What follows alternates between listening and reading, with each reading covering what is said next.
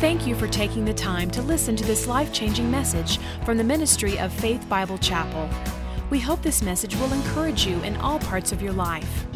At the end of this message, you will hear more information on how to contact our church family, as well as directions for you to visit us for any of our worship services. Until then, join us for the service in progress. We're continuing our series, and I'm continuing it this morning on um, this. What we've titled this is Great Lessons from the Lesser Known. Basically, these are things we need to know from people we probably haven't heard of. Or if you have heard of them, you don't totally know the full story. I love digging into some of these characters that some you, you know of them or you've heard of them, but you don't really know them. And so we're going to be looking at that, and that's what we've been doing over the last couple weeks, and that's what I'm going to be doing today. But we're looking at men and women of the Old Testament Unless you've really studied it, unless you've really read it thoroughly, you may have missed some of the lessons that we find from these people. So we're focusing on these men and women from thousands of years ago that a moment of time that God did something in their life or God used them to accomplish something. But we're looking at that and seeing what can we learn from that today? What can we apply to our lives today from this, from this person that did something thousands of years ago? But here's the cool thing that's what the Bible is all about. That's what the Word of God is all about. It, it is always relevant. There's always something for your life, there's always something to challenge you, to encourage you, to transform you. It's always there. See, the thing about the Word of God, you don't have to make it relevant, it is relevant. You just have to show how it is relevant. And so that's my hope that that's what we're going to do today. We're going to be in the book of Second Kings. If you want to pull out the Bible in front of you, you can look at Second Kings, and it's in the Old Testament. And uh, it's just if this helps, it's after First Kings. I don't know if that helps you at all. But you can find that. We're going to be in chapter 22, but I want to give a little bit of. Uh, setup of the book and also before the chapter of 22. Second Kings is actually a narrative history and prophecy concerning Israel, but it also looks at kings that ruled during the time. That's why it's called Kings. And there are many ups and downs with these kings. To be honest with you, when you read through it, they're mostly downs. Mostly downs. Mostly a bunch of knuckle-headed kings that just decided to do their own thing, and the whole nation paid for it. And you'll see the story of this. And actually, there were kings that decided, excuse me, that they were turning from the God of Abraham, Isaac, and Jacob, and they just thought, you know what, we're going to go our own way, we're our own thing. And they began worshiping other gods. They began making golden calves and having people worship the golden calves. They were making objects as God, and everything in their society shifted from what God instructed them to do to what they wanted to do, what they thought would be the best thing, what they thought would be the solution. Really, it was a real sign of arrogance. And so we come to Second Kings. Chapter 22 is where we're going to be, but leading up to chapter 22, there are some tragic stories. One king after another king flushing their nation down the toilet and not just violating the laws of God, but actually rejecting God completely. And then we come to chapter 21, right before this chapter we're about to look at, and we see a king. His name is Manasseh. King Manasseh was actually one of the worst, worst kings. He was a filthy king. Matter of fact, it, under, under his reign, thousands of children were sacrificed on the altars that he created. Imagine this a, a nation that God had set up to honor Him, to obey His laws, comes to the place where now they were sacrificing their own children on the altar of gods that they created themselves.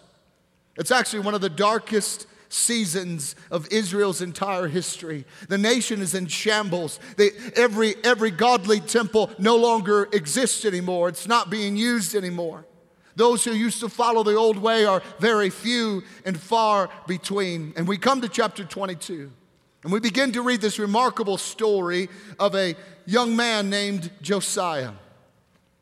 Josiah was a, was a young king. Actually, when we come to chapter 22, just to give you some timelines here, the year is, six, or the year is 640 BC. And a boy named Josiah was appointed king at the age of eight. I don't know about you, but my children at the age of eight had no business like doing, being in the kitchen, let alone running a nation. but this, this boy was anointed and appointed king. And at the age of 26, for some unknown reasons, no one knows why. Many people have their speculation, but you cannot find out why or find in scripture why. This king begins to seek the one true God. He begins to restore the temple that God had instructed the people of Israel to worship in and to bring honor and worship and glory to him in this temple.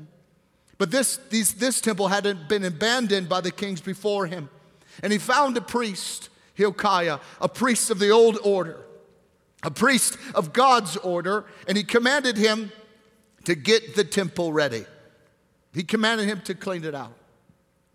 So Hilkiah goes into the temple. He begins cleaning. He, he, he pulls out the pledge and he begins dusting everything off and he gets the shop vacs out and he's beating the curtains and getting everything out. And while he is cleaning, we, it doesn't say where he found this, but I, I like to envision he kind of pulled back an old board and, and he found a scroll. He actually found one of the only remaining scrolls of scripture that that existed at the time that actually survived the reign of King Manasseh because King Manasseh was out to destroy everything that was godly. And he brought this scroll to Josiah. And he begins to read it. So Hilkiah un- unrolls it and he comes to Josiah and he begins to read the words on this scroll. And then we come to 2 Kings 22, verse 11. And this is what happens when King Josiah hears the words from the word of God. Verse 11 Now it happened when the king heard the words of the book of the law that he tore his clothes. Imagine that reaction. He hears the words. It does something in his heart. And the only thing he knows how to respond is by tearing his clothes.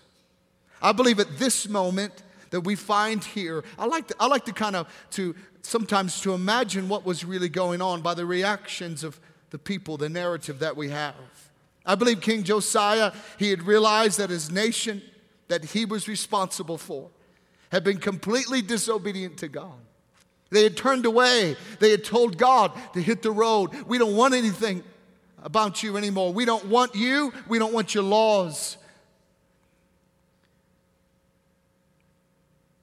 And he also knew that this nation had turned their back on a God that, as he read, that really loved them, that really cared for them, that really had a plan for them, that really wants the best for them. And then when he hears the words, his, his stomach is in a knot. His heart drops into his gut.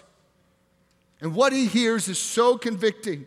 It pierces his soul. And the one thing that he can do to express his guilt, his pain, his, his realization of his betrayal of the God who actually loves him is to grab his clothes and to rip them. When's the last time you felt that way when you read the Word of God?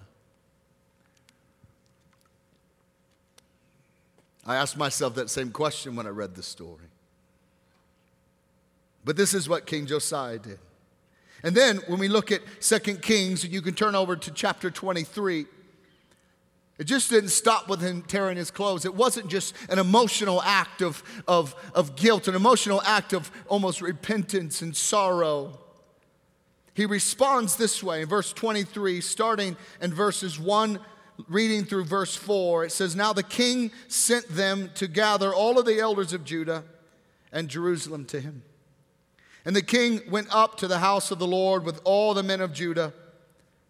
Now, want, when we read this, I want you to notice how often the word all is used and with him all the inhabitants of Jerusalem, the priests and the prophets, and all the people, both small and great. In other words, Josiah said, Get everybody up here to the temple. Get everybody, every, every leader, every servant, everyone, every child, small and great, get them to the temple. We're going to do business with God today. And he read in their hearing all the words of the book of the covenant which had been found in the house of the Lord. Then the king stood by a pillar and he made a covenant before the Lord. And this covenant was to follow the Lord and to keep his commandments and his testimonies and his statutes with all his heart, all his soul, to perform the words of the covenant that were written in the book. And all the people took a stand for the covenant. Verse 4 And the king commanded Hilkiah, the high priest, the priests of the second order, and the doorkeepers to bring out of the temple of the Lord all the articles that were made for Baal, Asherah, and for the hosts of heaven. And he burned them outside of Jerusalem in the fields of Kidron and carried their ashes to Bethel. Within one day, a nation went from a pagan nation to a saved nation, just like that. Within one day, a nation that was sacrificing children on altars took those same altars, burnt them, crushed them, and then said, Get the ashes out of town and dump them somewhere else. And one day the king stood and he recommitted the life of his nation and himself back to God. And this is who we're going to be looking at today this king Josiah. Beautiful story. Actually, it's one of my favorite characters in the Old Testament because of how God used him, because of his young age, and that God just needed a person to say yes to him. God just needed someone who was willing to reject the status quo and what society is doing and where society is going and say, God, I'll follow you no matter what. I'll do whatever you tell me to do. My friends, God's still looking for someone like that today. God's still looking for someone who will reject everything the world and even sometimes a, well meaning church is telling people to do and say, God, all I want is what you want and I'm going to pursue you and follow you, and I'm going to drag everything that shouldn't be in here out of there, and I'm going to burn it, and I'm going to rededicate myself and my life to you. And so, one lesson that I want to look at from King Josiah. So, really, today I have one point, and everyone says, Amen, Jason. They're like, hey, Jason's not going to go very long today. It's going to be good. Just so you know, it's a long one point. I'm sorry. I have one point. What lesson can we learn from King Josiah? And here it is God is who he says he is, not who we say he is. God is who he says he is, not who we say he is. I was deeply challenged, actually, by this message.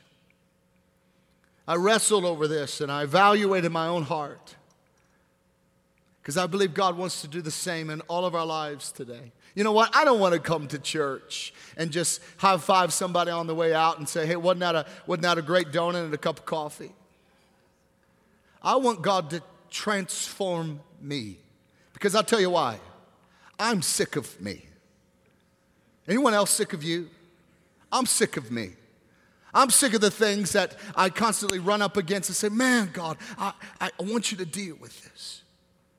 And I believe as we continue through this journey this morning, that God wants to set us free in areas of our lives that will set us free to experience His goodness. And so God is who He says He is, not who we say He is. The tragic stories about Israel up to this point with King Josiah was man making God whatever they wanted him to be. You know what, God, if I don't really like everything that you are, so I'm going to make a golden calf and I'm going to call that God. And then I'm going to create the parameters of that golden calf and how I'm to worship you and how I'm to worship it. And, and in other words, I'm going to do whatever I want to do. Up to this point, they had made man made images made out of just birds and reptiles and animals and they said you know god that you know that's a great i'm you know what god I, yeah i'm sure that law worked back then but this is now and what you told the israelites back then really doesn't apply to right now so thank you but i'm going to make my own god and i'm going to create whatever i want and so, really, they, they came to the point of maybe saying things like this let's make God into something that allows us to do whatever our flesh allow, wants us to do. Let's make God whatever we, we want Him to be so that I can do whatever I want to, to do. And this is what we see all through the story of the, New, of the Old Testament. We see these people who they come up face to face with a living, real God, and they say, You know what, God, I don't want to do what you say I need to do. So therefore, I'm going to make a God that allows me to do what my flesh wants to do. There's actually, there was an advertisement in television several years ago. It was a tech company. And they were talking about the internet and how their company could help you market and, and use the internet for whatever you wanted it to be. And they asked this question What do you want the internet to be? The point of this question was that the internet can be used in so many different ways. It can be used, as we know, for good, for bad, for banking, for, for what, whatever you want it to be, it can be used. It can virtually be anything you want it to be. We all have different desires, so the question is again, what do you want the internet to be? In our day and age, in our time, and even in our society, there are a lot of people who come to God the same way they come to the internet. They can ask the question, What do you want God to be? That's the same thing that the people of Israel were asking. You know what? What do I want God to be? And then they would just go and make God whatever they wanted him to be. The assumption, of course, is like the internet that God is a product of human ingenuity. So, this whole idea of God is just like technology. It's actually been developed by man and for man, and in the case in this case, it's to meet the spiritual needs of man. So, however, I feel like I need my spiritual needs to be met, that is the God that I'm going to shape. Along with this can also come the assumption that old ideas about God is useless. It's actually laughable. Because, well, that was God a long time ago. God, that, that same God isn't for today. It's much like technology, it's kind of like us. Do you guys remember the times when people wore these things called beepers? And you'd wear a beeper, and, and you, the beeper would go off, and you, that was cool because you thought, and you remember talking to your friends like, isn't this amazing? I can wear this little chunky blocky thing on the side of my, my belt, and someone calls it, and the number shows up on it. It's pretty sweet. Or if your wife wanted to get a hold of you and she wanted you to call you right now, she would put in there 911 and you knew I better call my wife because she's put 911 in there. And so then, if you were driving, you'd have to find these things called, and if you remember them, they're called payphones. And you have to pull up to the payphone and you, would have to pull up next to it and, and uh, plunk a quarter in there. It didn't have Apple Pay, you had to actually use real money. You had to put a quarter in there and then lean out your car window, and the cord was always about six inches too short. And you, got, you had to lean out and you dial the number, and then you, you explain it, and you'd hang up, rub your phone, and be like, wow, isn't technology awesome? I just got beat. Well, it's the same way sometimes how we look at God, because just as technology is constantly evolving and adapting to the wants and the convenience of man, then in our world we think God does the same thing. The God just changes because we change. And we can make God, God, actually, we can make God's slogan the same thing as I think Burger King's slogan. Anyone know what Burger King's slogan is? Have it your way. Whatever you want.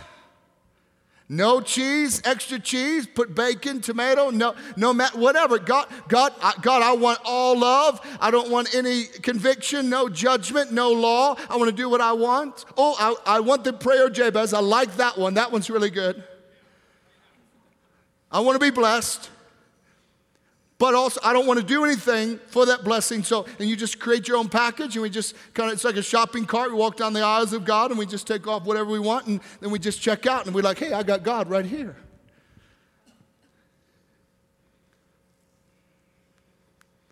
So we choose a God, actually, that's in favor of everything that I'm in favor of, and against everything that I'm against. And what happens is we create a God made in the image of me.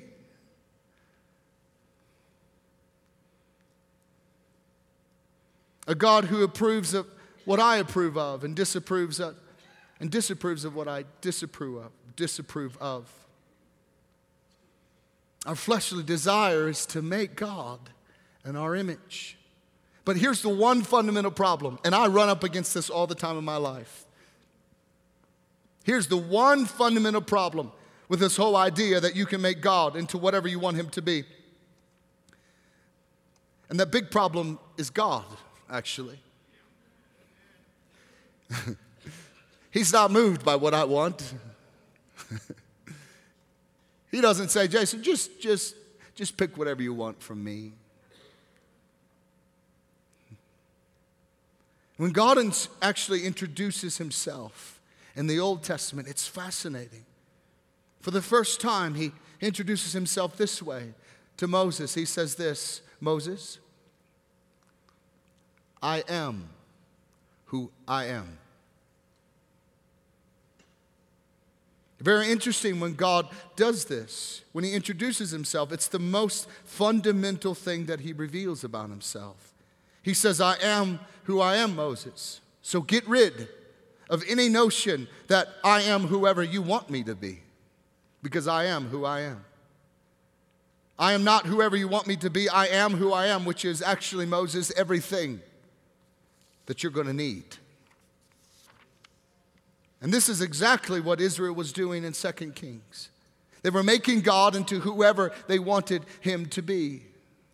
And Josiah responded the way that he did because he believed the God of the Bible is defined. I want you to hear this by what the Bible says about him.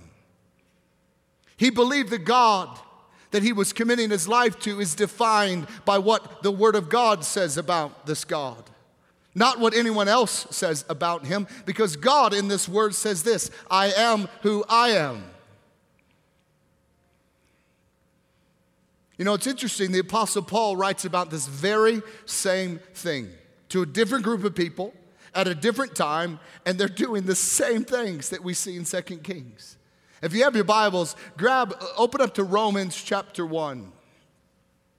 Romans chapter 1. It'd be great for you to follow along just so you can become, become familiar. And actually, as you're opening to that, just to know, Romans is the, it's my, one of my favorite books, actually, because there is no book in the Bible that describes the work of Jesus Christ for the, for the life of a Christian than the book of Romans. And so you can read through that and really see what was accomplished and done for us. But book of Romans was written by Paul, written to people in Rome. And we're going to be starting in verse 22. Remember the same things that were happening in 2 Kings were the same things happening with Paul in Rome. Verse 22. Although they claimed to be wise, in other words, they claimed to know God, they became fools. Now, how? How did they become fools? They exchanged, verse 23, the glory of an immortal God for images made to look like a mortal human being, and birds, and animals, and reptiles. Isn't this interesting? They're doing the same thing. They're exchanging a real God, immortal God, for mortal things. Therefore, verse 24, God gave them over in the sinful desires to their hearts, to sexual impurity for the degrading of their bodies with one another one another. In other words they went against the very nature of how god had created them. They said you know what god but i i want to do this. My flesh desires to do this. So therefore i'm going to create a god that allows me to do that. Verse 25 so how what what what happened? Once they created their own gods, once they said they rejected God and they wanted to make their own god, what happened in their life? What was the result of this? Well, verse 25, they exchanged the truth about God for a lie. And they worshiped and served created things rather than the creator who is forever praised. And let me explain created things is this. Anything that you make God anything different that you make God into than what He really is, is a created thing because you've created it. So anything that doesn't fully envelop the fullness of who God is, His teachings, His word, His truth. And we say, but God is really this way. You've just created God.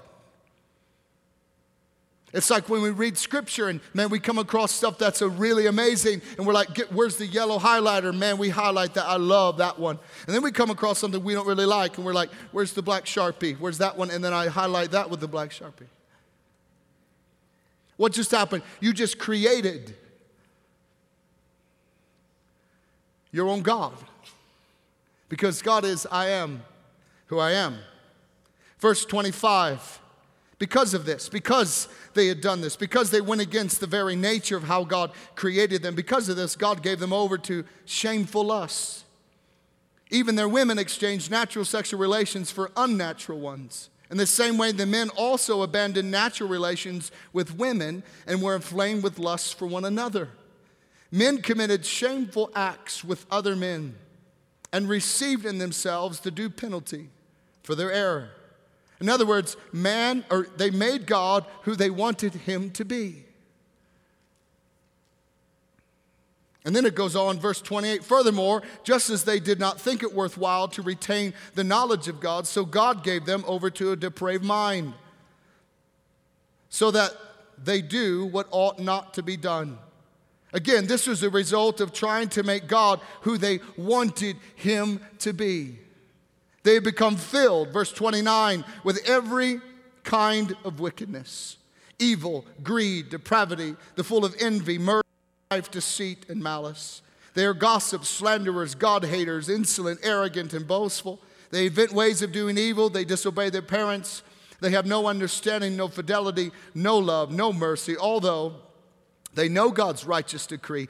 Catch that. Although they know God's righteous decree although they know the truth, although they know what the Bible says about God, that those who do such things deserve death.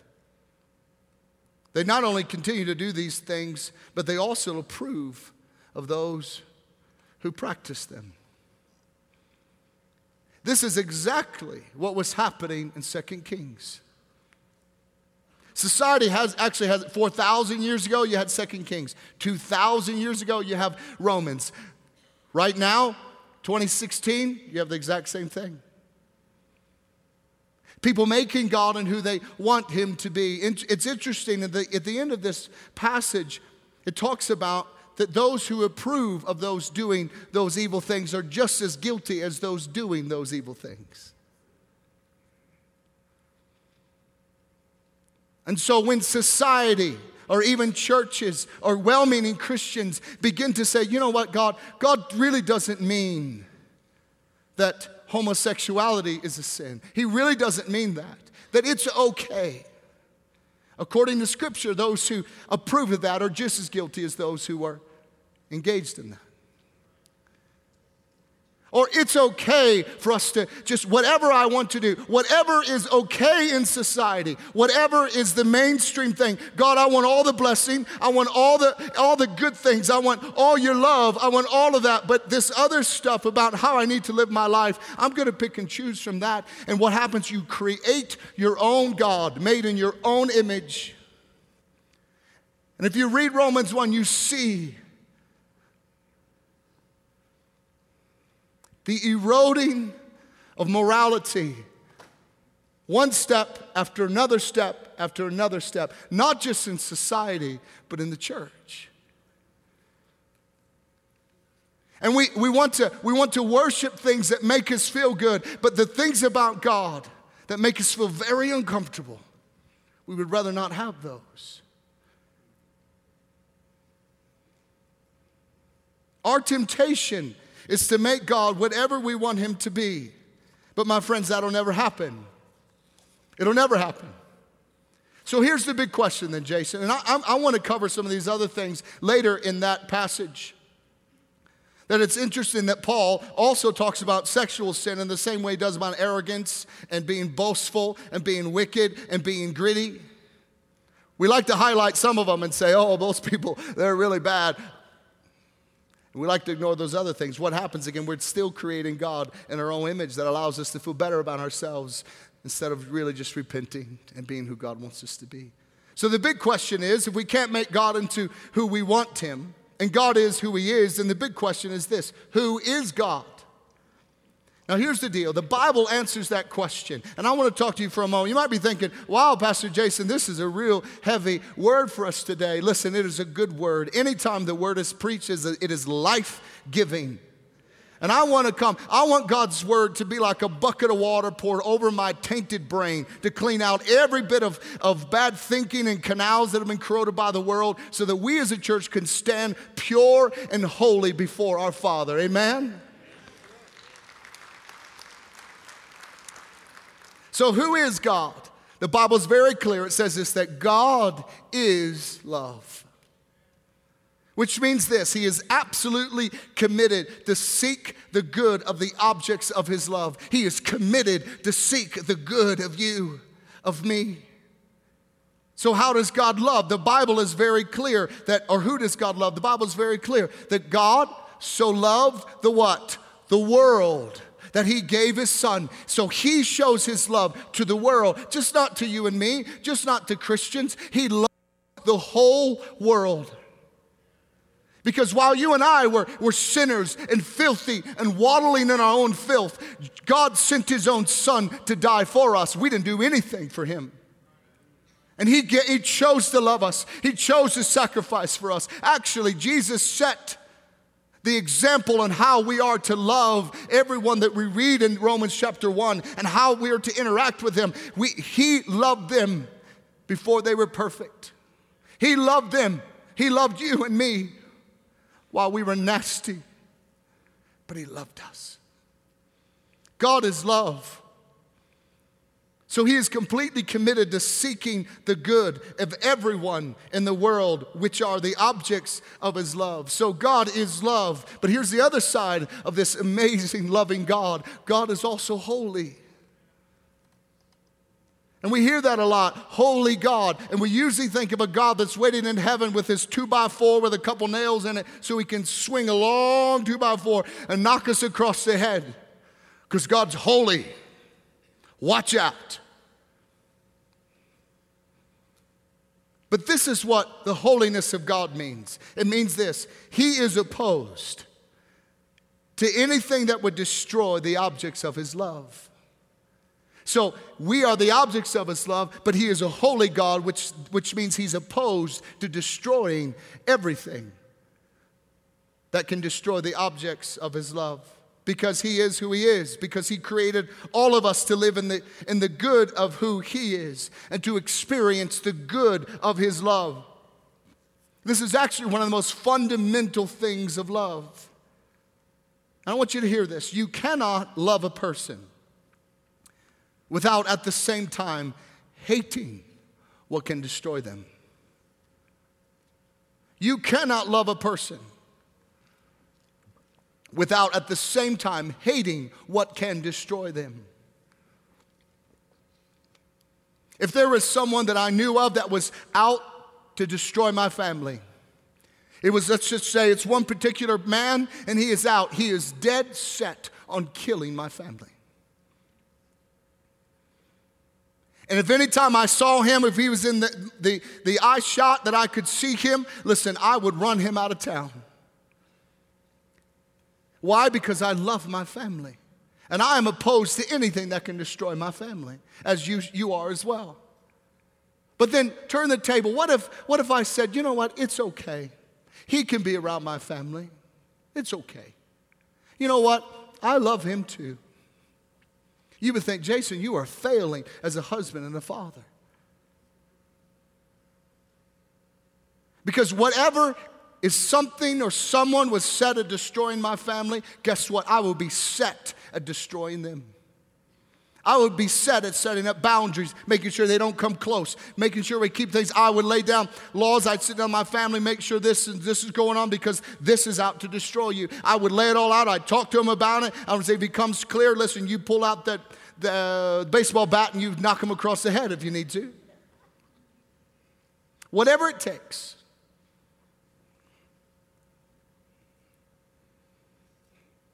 It's actually Many times, and maybe there are people here who can understand this. It is like a wife with an alcoholic husband. She loves her husband, but she hates the alcohol and hates what it has made her husband to become. You cannot love and at the same time be neutral about that which is destroying the objects of your love. You can't be neutral about it because that's not love. We see this all through the Bible a holy God that hates what is destroying the objects of his love. He hates it. Josiah realized the hatred of God towards the idol worship, towards the sacrifices made to other gods, the acts of sin being done within the nation of Israel.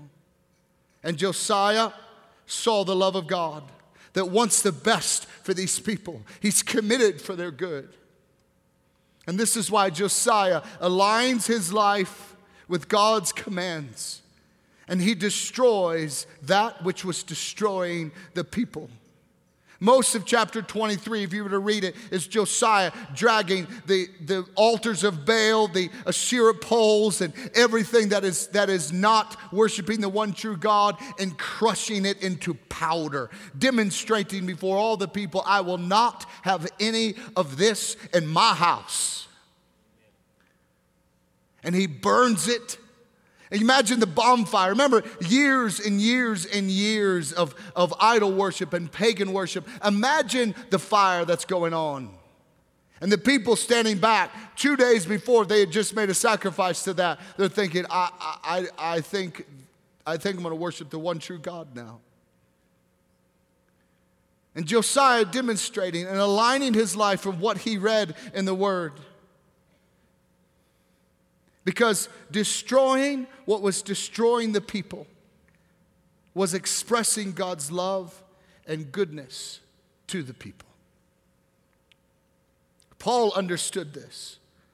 And this is why Paul, and this passage tells the greedy, the murderer, the boastful, the merciless, the adulterer, the homosexual, the gossiper, the slanderer, the arrogant, the disobedient, in chapter 2, verse 4. Listen to this that if they understood the full goodness of God, that it would lead them to repentance. Paul says the goodness of God leads us to repentance. In other words, once you begin to understand that God's ways are just not random ways to control you, they are ways so that it can be a conduit and a channel for His goodness in your life. If we understood that God is our creator and He made us to live life in a way that will allow us to experience His goodness, that if we will align our lives with Him, all of a sudden it will open up the gates of heaven and we'll begin to fulfill and walk in the goodness and the power of God and for which you were created for.